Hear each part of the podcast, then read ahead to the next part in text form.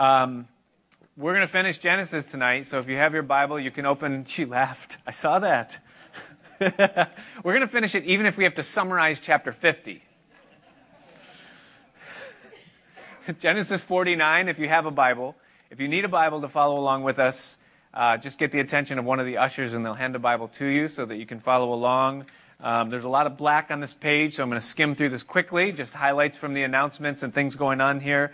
Uh, men's breakfast is this Saturday morning at 8 a.m. Uh, there's a sign up in the back. Pastor Bobby's going to be sharing with us this month. He's going to share a study with us called Finishing Well. So, uh, guys, if you have yet to sign up for that, um, please do so. Also, Oasis, older adults sharing in spirit. Uh, we'll meet this Saturday, October 27th at 12 p.m. in the Solid Ground Cafe.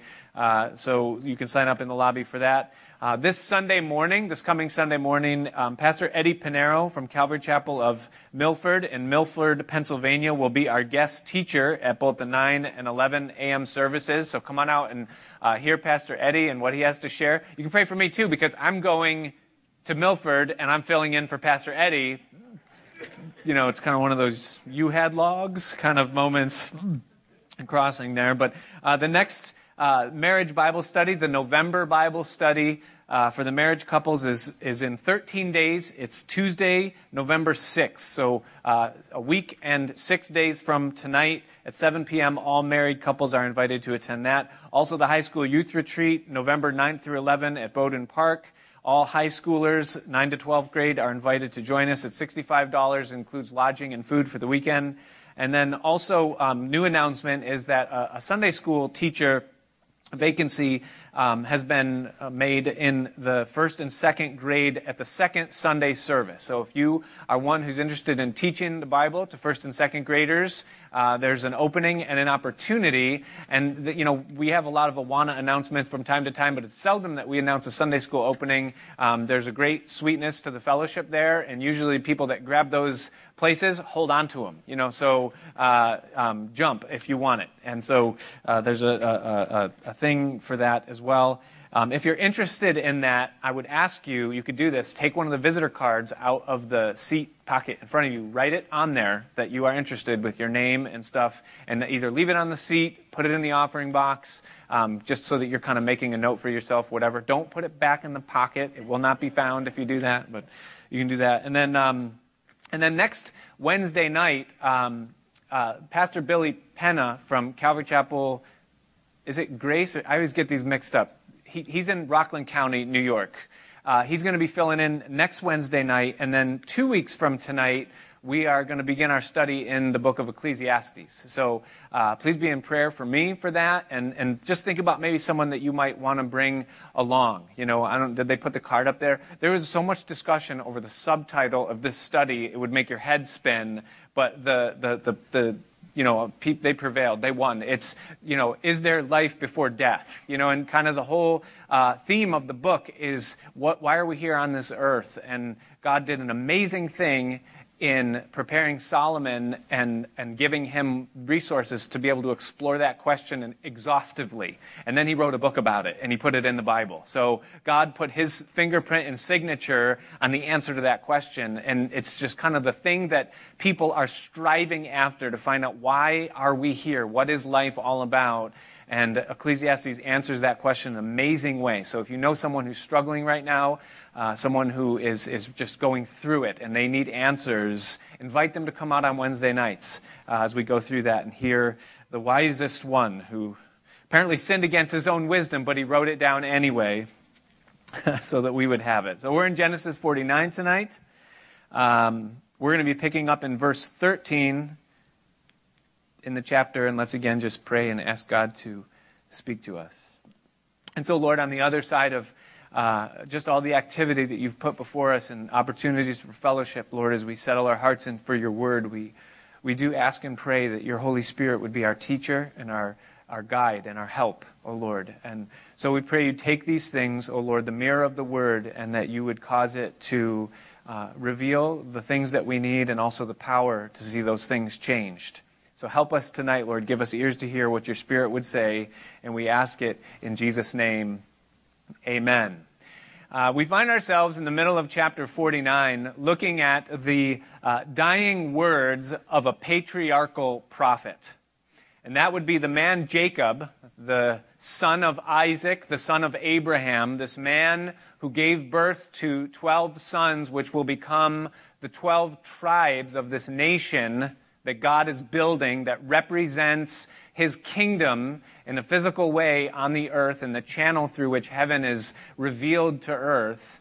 And as Jacob now is in his final days, really probably his final day, his final moments, he's gathered his 12 sons around his bed and he is pronouncing um, their prophetic destiny. In a sense, he is giving them um, their, his I guess, the spiritual will, last will and testament to them as he goes uh, name by name and he declares to them the things concerning their personality and what they will become in their, in their future, also their descendants, what will become of their individual family lines, and then even of their territory, where they will uh, live, the borders of their individual areas once God gives to them the land that he promised to Abraham uh, all those years ago. And so this section of scripture is drenched in the prophetic voice and the symbolic voice. Uh, it's a very intimate moment as Jacob's sons are gathered and listening to their father speak. There are moments of intensity uh, and, and, and very clear tension as he uh, pronounces upon some of them things that aren't easy to hear or easy to say, uh, that aren't full of great hope. But then there's others that are filled with amazing hope and amazing awe. And so he's going through on the whole thing. Now, one of the things that I personally love about the Bible, and you probably too, being that you're here on a Wednesday night and not watching the World Series or doing something else, uh, is that in, in many ways the Bible is like this amazing prism. You know, and you, you hold this, this book, this truth, and you hold it up in the light uh, of God's Spirit, and when and when the light hits it, it bends it and it just breaks it into a thousand different colors, you know? And, and whatever angle the light is hitting it at will change the color. It will give it a different hue and it will show a different thing, something, some other beautiful angle to it. And, and, and so when we look at the Word of God, there's so many different angles that we can shine light at it, and it shows us different things. You know, so we can look at it from the angle of, uh, you know, history and, and the angle of culture and the angle of prophecy, uh, you know, and, and, and just different things, theology, man, you know, what are we? And we can kind of look at the, the Word of God from all these different angles and all these different ways, and it shows different things. But probably one of the, the, the most important angles that we can uh, take when we look at the Word is the angle of personal application of asking the question in every passage, in every chapter, in every verse is what does this have to say to me? What does this have to speak into my life? Why did God want this preserved in a way wherein when I read it, even so many thousand years after it was recorded or when these events took place, what does God want to say to me in His living word today? The Bible tells us in the New Testament, 2 Timothy chapter 3 verse 16 it says that all scripture is given by inspiration of god and is profitable. And then it goes on to say for correction reproof instruction that the person of god might be thoroughly furnished unto every good work. So what that tells us is that everything that's in the bible has something to say to me now that adds to my life or that helps me in some way to understand God's will for my life uh, or, or, some other um, way of that. And so, what does this portion of the Bible where Jacob is talking to his sons, what does it have to say to you and I? Another thing that the Bible tells us is that the Bible not only is it like a prism that just reflects all these amazing colors, but it also is like a mirror. It says that in 2 Corinthians chapter uh, 3, I think it's verse 18. I'll read it to you. It says this It says that we all, with open face, it just means that there's nothing covering our eyes, that our eyes have been opened, beholding or looking as in a glass, that's a mirror, so as looking in a mirror, the glory of the Lord, are changed into the same image from glory to glory, even as by the Spirit of the Lord. And so it's saying that the Word of God is like a mirror. Now, it's different than a mirror on a wall. Because a mirror on a wall only serves the intent of revealing truth. That's all it does. It can only tell me what what I'm seeing. I once stayed with a, a, a, gentleman for a couple of months when we first relocated down into the downstate area from Rochester. And, and as I was remodeling the apartment that we were going to live in, I was staying with this guy, and he had a bathroom. And when you opened the shower curtain in his bathroom, the entire wall that was adjacent to the opening of the shower was just a mirror. And if you didn't take a long enough shower to fog that thing up, then when you open the shower curtain, you were just hit with a very unpleasant dose of truth. And it was awful. You know, it was just like nobody, nobody wants to be confronted with facts in that abrupt of a manner, you, you, know, coming out of the shower like that. And it was just, it was just this horrible experience because it just told the truth, but it could do nothing about it. But the mirror of the Word is different because when we look into the mirror of the Word, What's reflected back is two things. Not just the truth of, of what we are, but at the same time, simultaneously, is the truth of what we will be when God does his work inside of us. Um, Georgia has an older brother, my wife, and um, he's just probably one of the most genetically enhanced people on the planet. I mean, he is just physically gifted in every way. If you were to take Tom Brady and Will Smith and shove them together in one and give them the youthful vibrance of a Matt Damon. It would be, it would be George's brother, you know? And one time I had the pleasure of going to a Yankee game with him, just the two of us, and it was the only time and hopefully the last time in my life that I ever feel like Danny DeVito in Twins. If you've seen the movie, you know exactly what I'm talking about. You put Danny DeVito next to Arnold Schwarzenegger and then put them out in public and watch what happens. And that's what it was like. I mean, we walked along and I'm telling you, every woman and man turned around and looked at him as they walked by going, what in the world is that? And I just kept saying, they're, they're talking about me. They're, you know, they're looking at me, right? And the whole thing. Now, now imagine for a minute, you know, you kind of open that same shower door and you see that big mirror and, and you're confronted with the facts, but right next to you is the perfect picture of perfection, you know. You would look at that and you're like, oh, this is just getting worse. But see, the mirror of the word, it's not there to shame us into just revealing the truth, but rather when God puts us in front of his mirror, he is showing us, yes, what we are, but he shows us at the same time what it is that he's wanting to change us into. And the Word of God supplies the power and the direction and the vision and the ability for us to become what we are not. And so anytime we look at the Word of God from the angle of God, what does this have to say to me? We have the opportunity of looking at the Word as a mirror that reflects something back at us that is for us an opportunity to maybe see flaws in us, but also to realize that there's hope, that those flaws aren't eternal flaws, that they can change. Now, what's happening in our text here is that the 12 sons of Jacob are essentially standing in front of the mirror.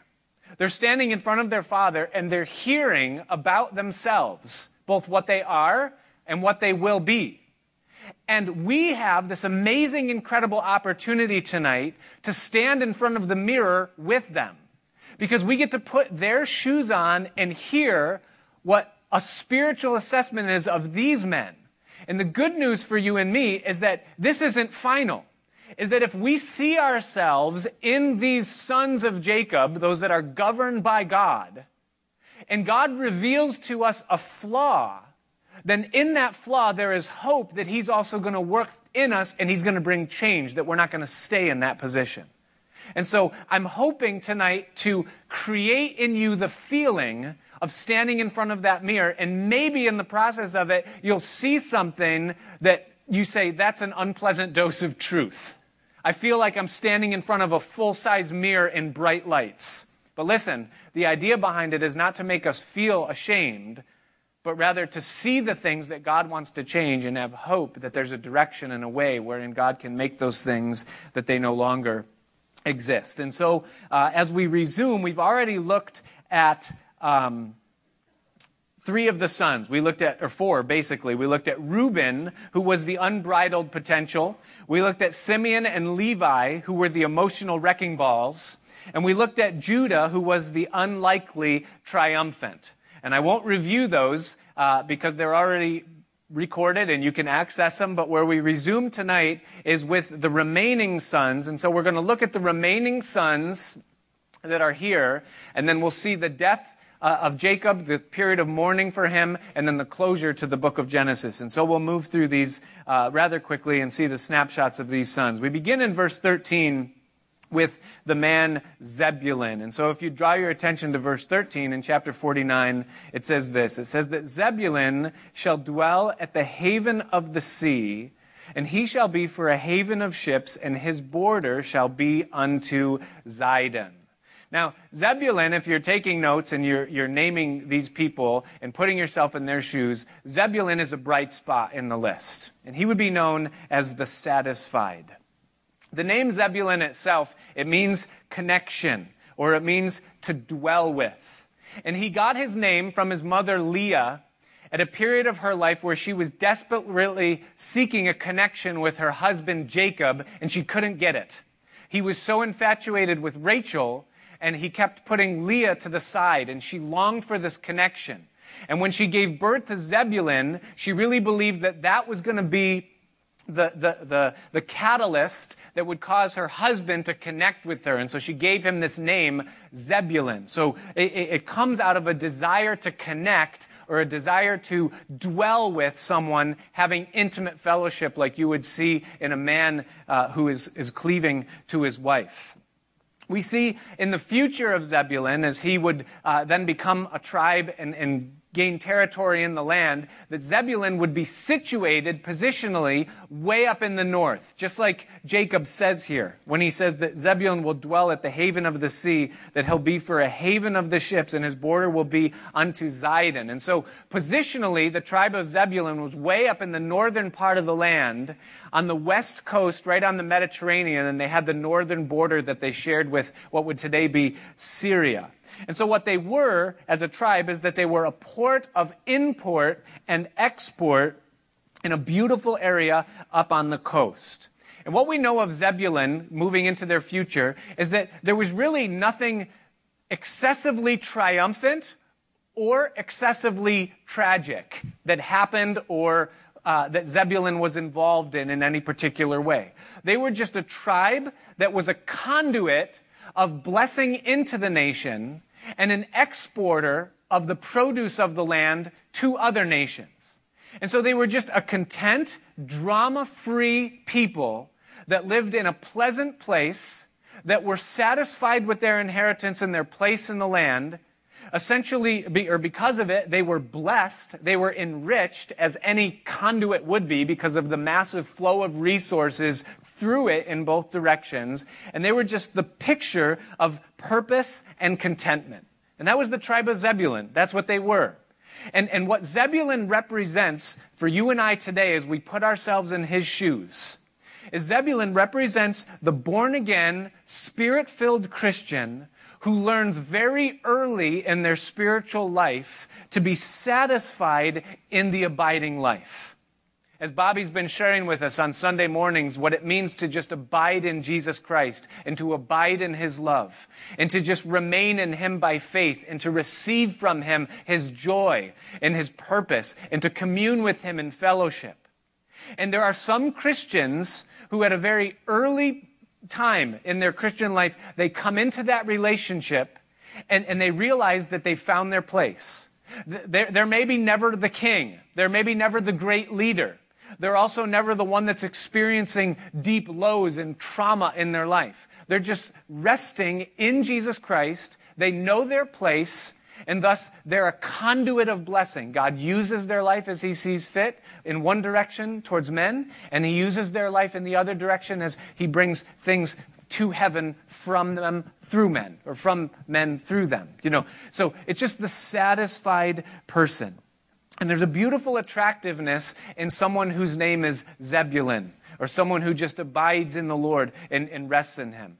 And you see it commonly in older saints. You know, they go through the roller coaster years, they have their ups and downs, and they come into that place where they just, yes, Jesus, it's you. It's not what I do, it's not what I obtain, it's not what I have. I'm, I'm content in you. And it happens in older, but it's so beautiful when someone who's younger can just take that place and say, I want to be a Zebulun. I want to rest in the Lord. And so uh, Jacob moves from Zebulun and then he moves on to Issachar in verses 14 and 15. And Issachar is one who we call the almost free. Issachar is the almost free. It says of him, it says in verse 14, Issachar is a strong ass, that's a donkey, couching down between two burdens. And he saw that rest was good, and the land that it was pleasant, and bowed his shoulder to bear, and became a servant unto tribute. Now, I love how much the Bible can say in so few words, don't you? Basically, there's three descriptions of the personality of Issachar given by Jacob here. First of all, he's given the, um, the, the, the, the adjective of being strong. Basically, a strong person is someone who knows how to make things happen. And we all know strong people in our lives or in this world. They just have a, a, competence about them and, and they know how to, to make, it, make it work. The second thing we're told is that he's like a donkey. And a donkey in the Bible is the symbol of stubbornness. And so someone who's stubborn is someone who, once they make a decision about something or make up their mind about something, it's very difficult to sway them in another direction. Whether that's a good something or a bad something, they won't change because they're stubborn. So he's strong and he's stubborn. But then the third thing that it tells us is that he's crouched between two burdens. And the idea behind that is that he's conflicted that he can't make a choice between the two burdens that he has on either side, which one he's going to carry, and thus he is stuck right in the middle, crouched down between these two burdens. And that's a person who's conflicted. They can't make a decision. Now that's a terrible combination of character traits. To be strong and stubborn makes a great leader. To be strong and conflicted makes a great follower. But to be strong, stubborn, and conflicted makes someone completely useless. And thus, if Zebulun is tame, Issachar is Taz. Because he's just going in circles. He can't figure out where he's supposed to go. Now, two burdens are defined for us there in verse 15. It says that he saw that the rest was good and that the land was pleasant, and, and, and it's but is what's implied, he bowed his shoulder to bear and he became a servant unto tribute or unto taxing. So on the one hand, there was a glorious freedom and rest. That was one of the burdens. But on the other hand, there was this taxing slavery.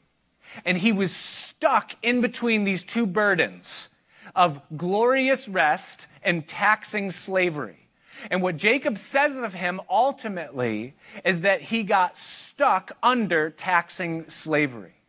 Now, if we shine the light of the New Testament on this concept, we can kind of make some sense of how it might apply to you and I. Because in the New Testament, there are two burdens that are defined for us or that are expressed. One of them is the burden of religion. The apostle Paul describes it for us in Galatians chapter 5. He says this, chapter 5, verse 1. He says to Christians, Stand fast or hold your ground, therefore, in the freedom wherewith Jesus Christ has made you free, and do not be entangled again with the yoke of bondage. That's the first yoke. Now he defines what that yoke is. He says, Behold, I, Paul, say unto you that if you are circumcised, that is, if you are given to a legal, lawful, custom driven relationship with God, where your relationship with God is based on what you do, your duties, your devotions, your performance, that if you are circumcised, then Christ will profit you nothing. For I testify again to every man that is circumcised that he is a debtor to keep the whole law, and Christ has become of no effect to you, whosoever you are, that are justified by the law, for you are fallen from grace. So one of the yokes is called the yoke of bondage, and it's the yoke of religion. It's a yoke of having a relationship with God that's based upon my performance, that's based upon my ability to do or not do the things that God says my ability to keep custom and to keep devotions and to keep lists and tabs and to earn my way into God's favor and to constantly be seeking His blessing based upon what I'm going to give Him in reciprocation for what He's giving to me. And Paul calls that a yoke of bondage. You're under a taxing, you're under a heaviness, and it's a tough place to be. The other yoke that the New Testament talks about is a yoke that was spoken of specifically by Jesus Christ. In Matthew chapter 11, verse 28, he said this He said, Come unto me, all you that labor and are heavy laden. That is, that you're yoked with the other yoke. And he says, I will give you rest. Take my yoke upon you. There's the other burden. And learn of me, for I am meek and lowly of heart. And he says that you will find rest for your souls. So the other yoke that the Bible talks about is the yoke of freedom in Jesus Christ. It's the yoke of a relationship with God that's based upon faith in what He provided for me in dying for my sins upon a cross, declaring me righteous because of what He did and not what I do, and then me just receiving that in simplicity of faith as a gift and enjoying a relationship with God and the blessing of God, not dependent upon what I can do or be or keep or perform or reciprocate my way into. And that's what you and I have been given the privilege of. Now, here's the, the, the sticky part is that every one of us has a choice which one of those two yokes we're going to take up. But you can't take up both. It's either one or the other. And I believe every Christian spends some time crouching between two burdens. God, what do you expect of me? Do you want me to carry the load of the law? Or am I free to take the yoke of freedom in Jesus Christ? And we wrestle with that. We go through a, a season of our Christian life where I, I can't figure out if it's all grace or if it's part grace and some effort. And I'm crouching between these two things. Sadly, there are some Christians that choose religion and performance and adherence to relationship. And I'll say this and then move on. And to choose nothing is to take the heavy yoke. That's what Issachar did. He saw that the rest was glorious, but he couldn't give himself to faith to just trust God and to walk in the blessing of God based upon grace. And thus he was almost free. And maybe tonight, some of us here, we're in an almost free place. We're crouching between two burdens. To take the full step of just trusting God completely and not feeling like I have to pray my way into His favor or work my way into His favor. Amazing. We see in this man Issachar. Well, as we move away from Issachar, who missed freedom by 14 inches, we come to the next son, and that's Dan in verse 16. Notice what it says it says that Dan shall judge his people as one of the tribes of Israel. The name Dan means judge, and that's his name if you're taking notes. Dan is the judge, not the home run hitter. And Dan, it says, shall be a serpent by the way, an adder in the path that bites the horse heels so that his rider shall fall backwards. And then a sigh of, uh, of something comes out of Jacob, he says, I have waited for thy salvation, O Lord. Dan is the judge. I don't know if you have ever met this person in the body of Christ. Have you ever met the judge that sits in the same pew as you in church? You know what I'm talking about, right? The one who has it all figured out, and the one who has every one all figured out and the one who is constantly comparing themselves with everyone else and in the process of that elevating themselves over those people that they're insinuate by insinuation degrading through their you know silent judgment over the things that they're doing it's an amazing thing isn't it this propensity that we have to judge one another to become the judge I, I was here today, and, and, there's a funny thing that happened is that somebody, uh, one of the sisters in the church, brought a pumpkin pie for, uh, for the office staff to enjoy, you know? And, and it's a funny thing what a pumpkin pie can do when you bring it to a group of people that don't all know each other, you know, super intimately or that know each other, you know, to some degree, you know. Because, you know, everybody has different eating habits, right? And so, you know, some people, you know, they don't eat sugar, sweets, that kind of thing, right? And, and so the feeling is, right, generally, is that the person who doesn't eat those things is judging everyone who does. And so there's this feeling, right? Like, like that, oh, if I eat that, I'm, you know, then I'm not as healthy as you, or, you know, that I've got some kind of a problem or something like that, you know, and, and, and, and then there's this whole thing. But here's the flip, and this is the, this is where it got me today, is that they were walking down the hall with this pumpkin pie, and all the group of them, they were going by and they brought the pie and they said, Nick, and then, and then someone said, no, no, no, Nick doesn't eat sugar. I became the judged. I was being judged and I thought, isn't this a turning of the tables? You know, it's so, so it's a funny thing how everybody, nobody's safe anymore. It's like, what do you eat? Nothing. That's how you win, by the way. That's how you elevate yourself in the whole thing. Listen to this. Listen to the, the wisdom of the Bible. It's 2 Corinthians chapter 10, verse 12. It says this. It says that they, measuring themselves by themselves and comparing themselves among themselves, are not wise. A very diplomatically stated point of wisdom by the Apostle Paul is that they that judge themselves by themselves and compare themselves among themselves are not wise. And there is a folly in that very much and absolutely. When you and I compare ourselves with other people, one of two things is going to happen. We are going to either always feel inadequate or we're going to feel falsely elevated. We're going to feel inadequate because we're not as good as someone else, or we're going to feel falsely elevated as though we're better than someone else. I read a great quote today. I'll share it with you. I hope I don't screw it up. but it said something like this It said that when we compare someone else's highlight reel with our behind the scenes, we always feel inadequate. Isn't that a great quote? I mean, people always put their best forward when you're looking at their Instagram or you're looking at their car that they drive or you're looking at the way that they dress. I mean, that's their highlight reel. You know, that's prepared, it's trimmed, it's edited, it's photoshopped, you know, that's their highlights. We live constantly in our behind the scenes. I know what I really am. I'm trying to put two pieces of clothing together. I wore white pants last week. Don't do that. you know. And, and, and my behind the scenes never looks as good as someone else's highlight reel. And so if I'm comparing myself with other people, I have the, the, the, the, potential of always feeling inadequate and never recognizing that we're all screw ups trying to figure out where we are in life.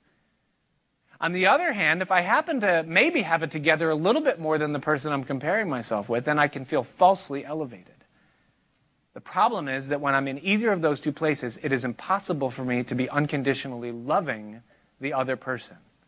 And what did Jesus say? He said, Judge nothing before the time. And he emphatically asked of us that we love one another. The apostle Paul said in 2 Corinthians chapter 4, he said that I don't even judge myself. And I love that. That's Paul. That meant Paul was honest enough to say, I don't even know why I do the things that I do, much less how in the world am I going to figure out why you're doing what you're doing. It's a trap. It's a trap. And maybe tonight, the mirror of the word, you say, Ooh, I have that problem. Here's the problem if you judge. If you judge people by their appearance, by the house they live in, by the way their kids behave, if the way they, uh, the way they are impressive or not impressive, what they talk like or act like or what they eat, if you judge someone else, the Bible says this right here. It says that you're a serpent by the way. Do you know what a serpent by the way is? It's something you avoid. If you see a snake in the path, you get away, you turn around and go the other direction. And if you're that kind of person, you're going to be avoided by others. It also says you're the enemy of productivity. The one who bites the horse's heels is the one that stops power from moving forward. And judgment, judge people in the body of Christ stop productivity. And it also says that they ca- he causes the rider to go backwards. That means that they're fighting against those that they're supposed to be fighting with. We're to elevate one another. We're to push each other upward. We're to bear with the infirmities of the weak. we're not to judge and knock down and compare ourselves and elevate or put ourselves down.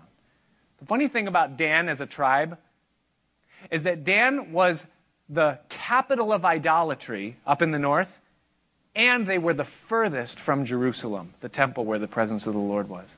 And I think there's something in that.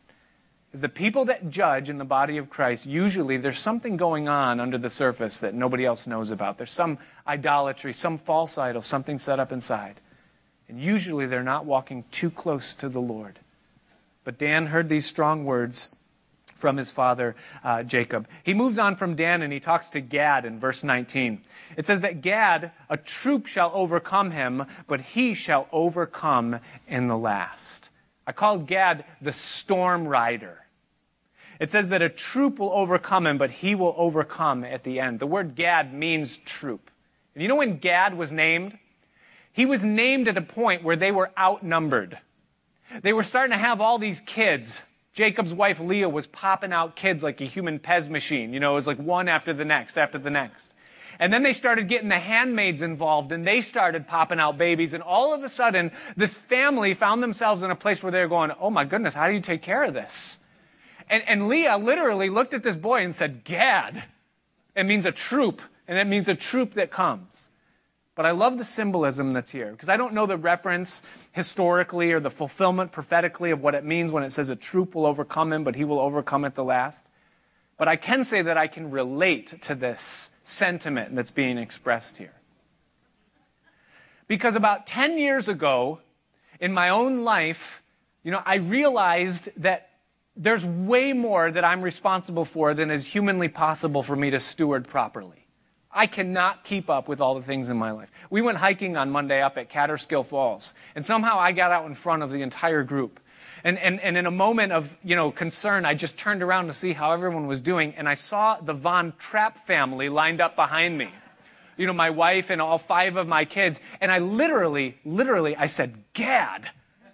you know, and, and there's this amazing thing that happens. And some of you can relate to this, and maybe some of you it's not your thing.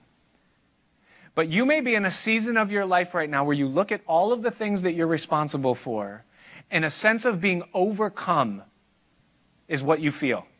This is too much for me. I cannot properly steward all that I'm responsible for, and you have a fear inside that it's only a matter of days before everything just comes crashing down like a house of cards and you're going to look like a fool. I want you to hear a promise from God tonight if you're Gad looking in the mirror right now is that you may feel right now like you're being overwhelmed and overcome. But if you let God sustain that load with you, you'll come to a point where you say, I will overcome in the end.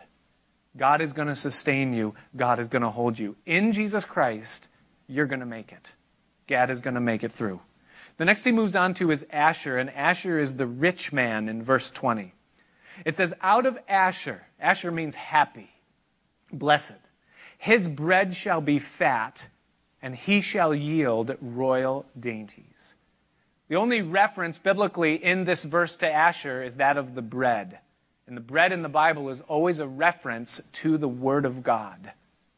And thus, if we were tonight, as Christians in this age, to stand in Asher's shoes, the voice of Jacob would be whispering to you and I as if you want to be fat, and not in the sense of girth, but in the sense of you know, richness spiritually, inwardly, substance of life, abundance of life, than be a dealer in bread, a dealer in the Word of God. Fall in love with the Bible. I feel sorry when I hear a Christian come to me and say, I don't understand the Bible, it doesn't make sense to me, or I get nothing out of it when I read it on my own. What I can tell you personally is that I had no, no one come alongside and teach me how, you know, to do this or anything, you know. But I can tell you that from the time that I got saved, I fell in love with the Bible, and every good thing that has come out of my life has come from a love for, for the Word of God. There is nothing more valuable. I mean, you read the Proverbs, it says that over and over and over again, and it is absolutely true. Twice in my life, I've had this experience, and it's treasured in my memory is where a person I know is wealthy in the things of this world. They have a lot of money, they're rich and, and are rich in substance, have come to me and said, You are rich. I'm not wealthy. I don't have the world's abundance at my fingertips. And I don't have all the Bible either. I'm not some spiritual super saint. But I can tell you that I do love the Word of God and that there's nothing more enriching to a life than to love the Bible. And if you're a person here tonight and you don't love the Bible, I would encourage you immediately, even now while I'm speaking to you, pray to God and ask Him to give you a love for the Bible, for the Word of God, because it's the richest thing that you can possess. He moved from Asher to Naphtali, and Naphtali is called the counselor. He says that Naphtali is a hind let loose and he gives goodly words, or he gives goodly counsel. I love the description here because the word Naphtali, or the name Naphtali, means wrestling. And again, it was during a time where Leah was wrestling with Rachel over the devotion of Jacob, the two wives, you know. And that was where he got his name. So Naphtali means wrestling.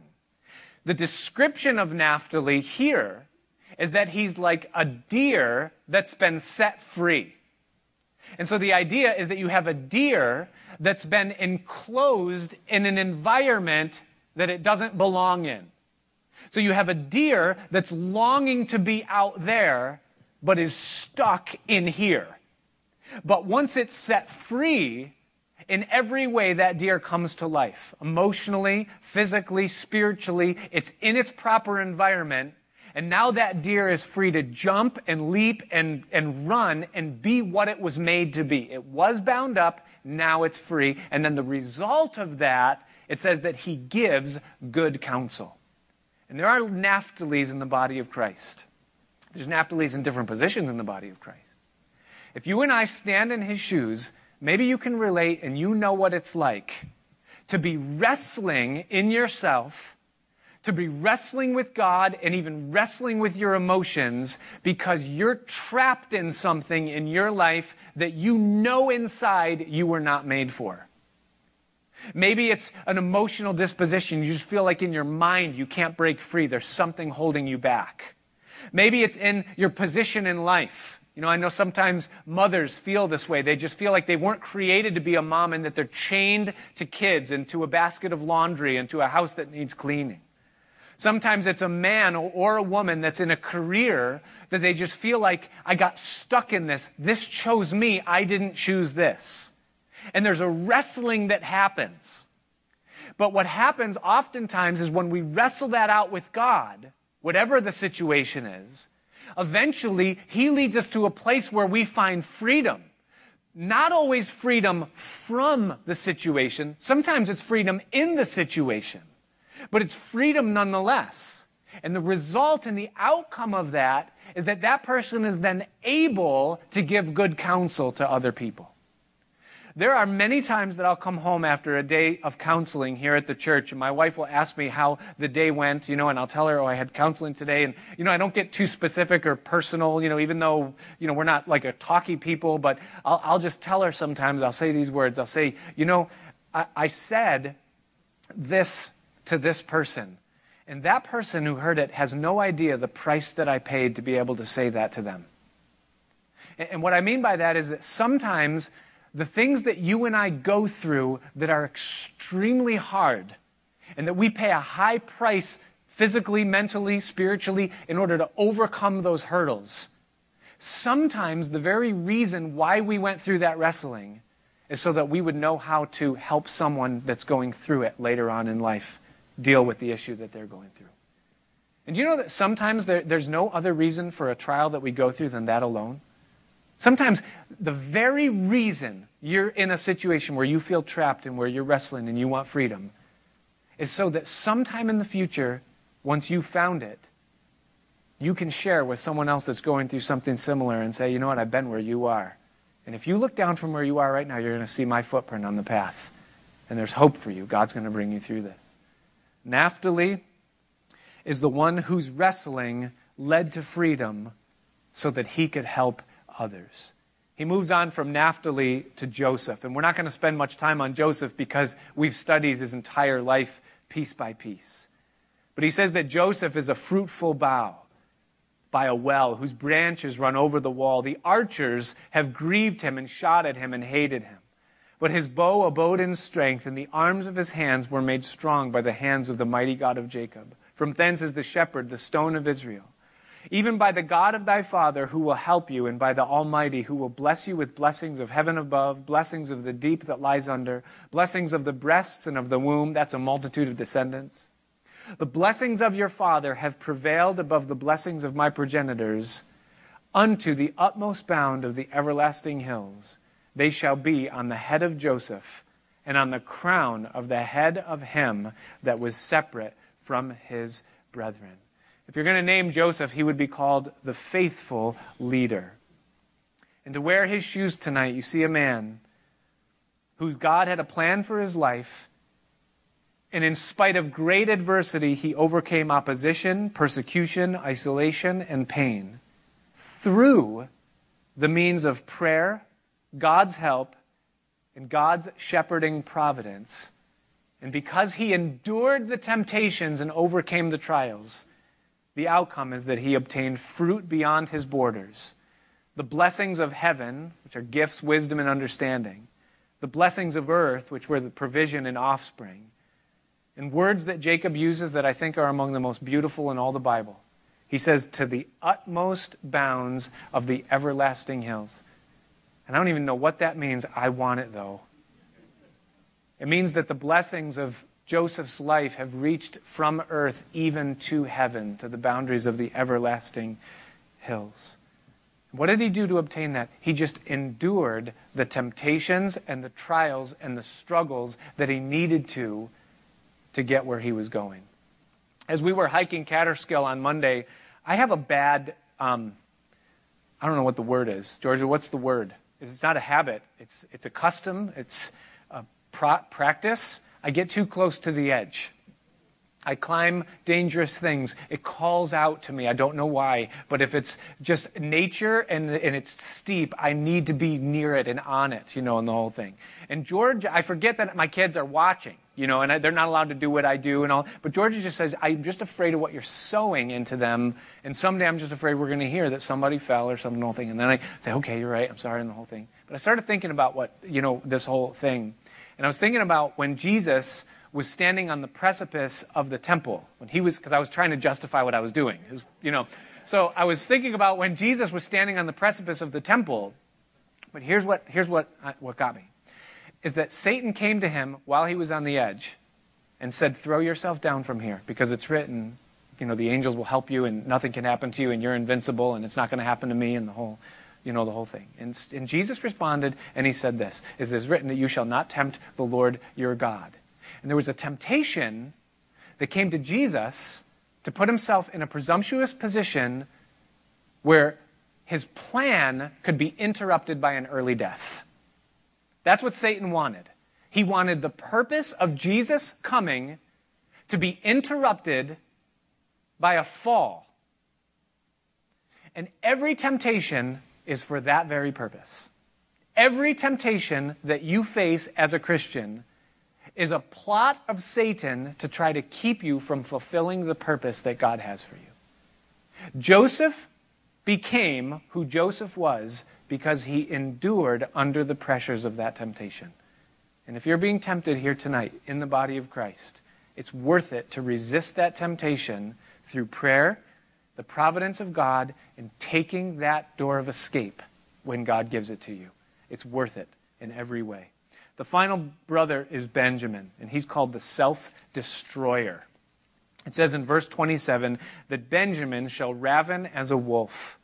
In the morning he will devour the prey, and at night he will divide the spoil. Again, the prophecy is obscure. Where this came from and what it's making reference to in Benjamin's future history, I'm not exactly sure. I don't know if anybody actually is. But I do know this that whenever you read about a wolf in the Bible, it's always a negative connotation. Jesus said they will come as wolves in sheep's clothing. The wolf is bad. Paul said that after my departure, grievous wolves will come in, not sparing the flock. Wolves are bad. So wolves in sheep's clothing. And now in the book of Judges, what we see of the tribe of Benjamin is that they gave themselves over to sin on a level that was so bad it mirrored Sodom and Gomorrah.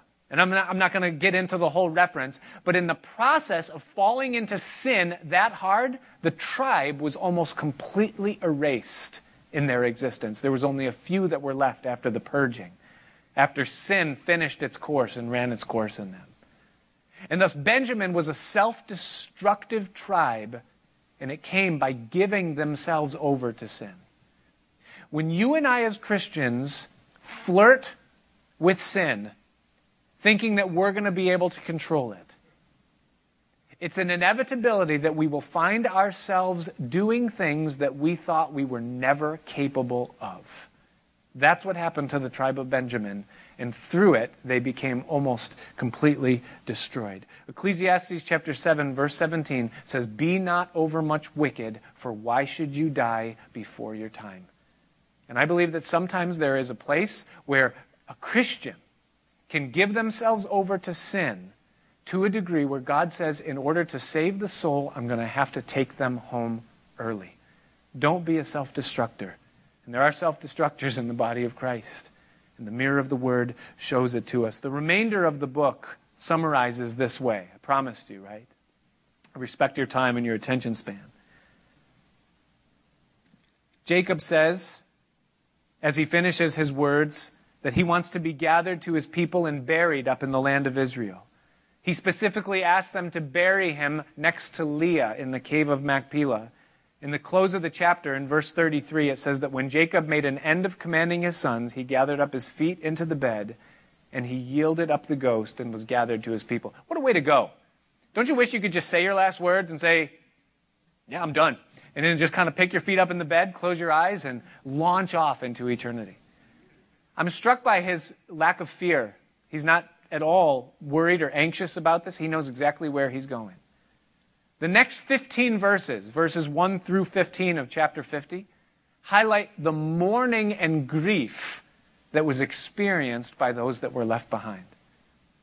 They knew where Jacob was going, and they knew they would see him again, but it didn't insulate them from feeling the pangs of death. And it's a normal, natural thing for us to experience grief when someone passes away. There was a very great mourning by even the Egyptians over the passing of Jacob. And so they bring him to his place, they bury him, they make a great mourning for him. And then in verses 15 all the way up through verse 21, there's kind of a resurgence of old guilt. Now that Jacob is dead, the brothers of Joseph are afraid that Joseph is going to take vengeance because of the whole sold him into slavery thing that happened all those years ago. And Joseph hears about it and he says, Whoa, guys, no, no, no, no, that's gone. It's under the blood. I'm, I'm not going to seek vengeance on you. You meant it for evil, but God meant it for good. I see the hand of God in the grit. Don't worry. And here's what it speaks to you and I is that sometimes people sin against us. And that sin costs us dearly because of what they did.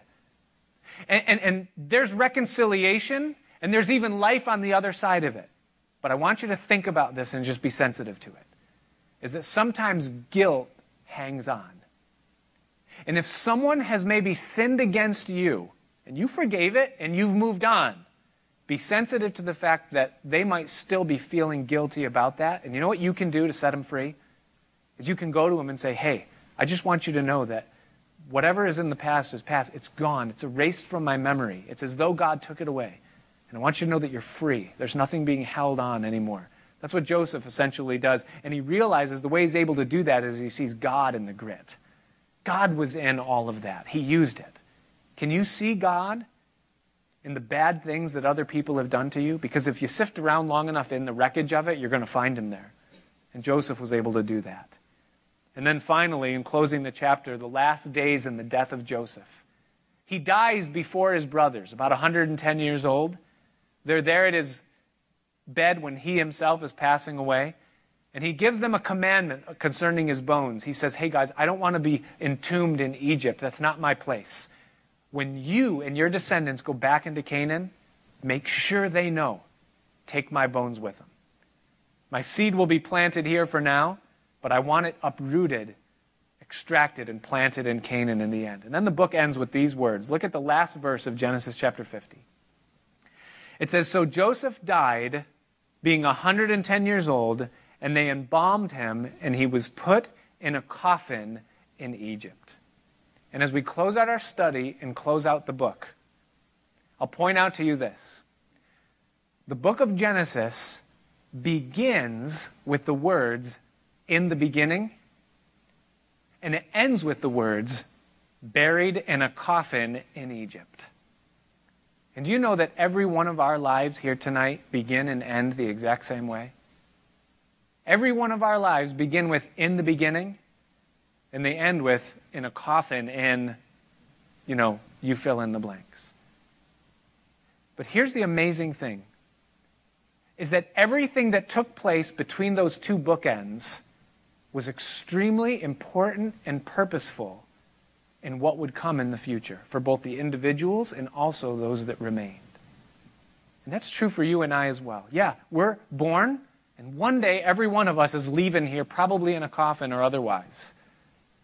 But everything that happens in the meantime is purposeful and designed by God, and it sows something both into future generations and also into our eternity and what we'll experience, either with God if we know Christ, or if we don't, another destiny completely.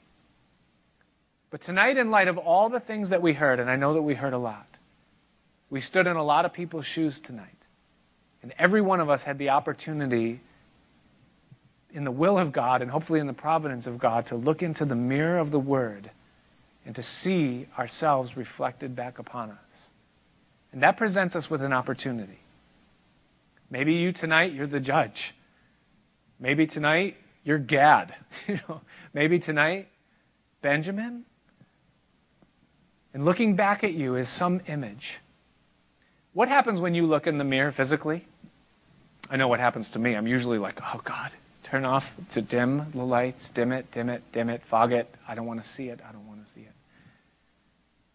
But every now and again, I look in the mirror and I see something that I don't like, and I'm motivated to change it. I don't want that there anymore, you know, or those pounds there anymore. Or I, I want it changed. I want it gone. Tonight, spiritually speaking, you may be looking in the mirror saying, you know what? There's things in my life. I don't want to carry those things to my grave, and I don't want to hand those things on to my descendants. I want those things gone. And you ask the question, how is it done? How do I see change take place in my life? I think it begins with one word. It starts with discipline, doesn't it? I mean, physically speaking, if I want to make a decision to see something change, it's going to require some discipline. There's something that, that I'm going to have to do. There's a part that I play in seeing the change take place. That's physical. Well, spiritually, it's kind of the same thing. It begins with a decision that I want to do something about this. But then what happens is as I identify the weak area, then, and here it is, I determine direction. So it begins with a decision that I need some discipline, and thus I need to determine a direction. And the way that I do that is I ask God to show me what He wants my life to look like.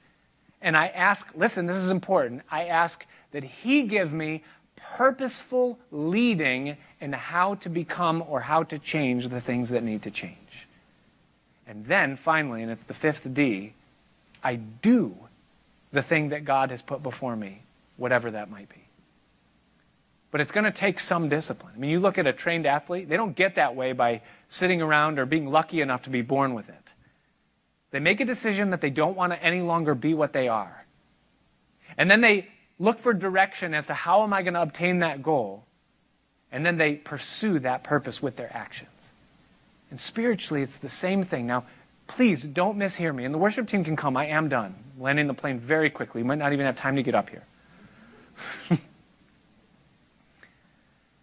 it isn't effort that ends in frustration because I'm not strong enough to follow through. It's yielding and asking and then following his leading as he walks me through the process of becoming what he wants me to be. And that's something that involves relationship, but it's available to every single one of us. And so, whoever you might be tonight, standing in front of the mirror and looking in the face of what you wish you weren't, but at the same time, what you know you can be. I pray in Jesus' name that in you there's a point of decision where you say, you know what, God, I don't want to be this anymore. I don't want to become more of this later in my life. And I want to see it changed. God, would you lead me? Would you give me direction? Would you step by step carry me through and make it that I'm no longer what I hate? Father, we thank you tonight for these things. Thank you for your truth and for your word. And we ask you, Lord, to help us as we consider and ponder, as we allow the mirror and the light of the word to search out our hearts. We pray that you would help us, Lord. Every one of us here, every one of us here, Lord. We feel grossly inadequate as we look at the perfect Son of God reflected back upon us. But would you please facilitate change? Would you do in us what we can't and make us what we are not? We know it's not by might, it's not by power, but it's by your Spirit, says the Lord. So give us strength in these things. Help us, Lord. We trust in you and we look to you. You said, Lord Jesus, that if we continue in your word, that we'll know the truth, and that the truth will make us free, and that whom the Son sets free is free indeed. So would you help us, Lord, that we would change from glory to glory, even as by the Spirit of the Lord. And we ask it in sincerity and in faith, in Jesus' name. Amen. Let's stand together.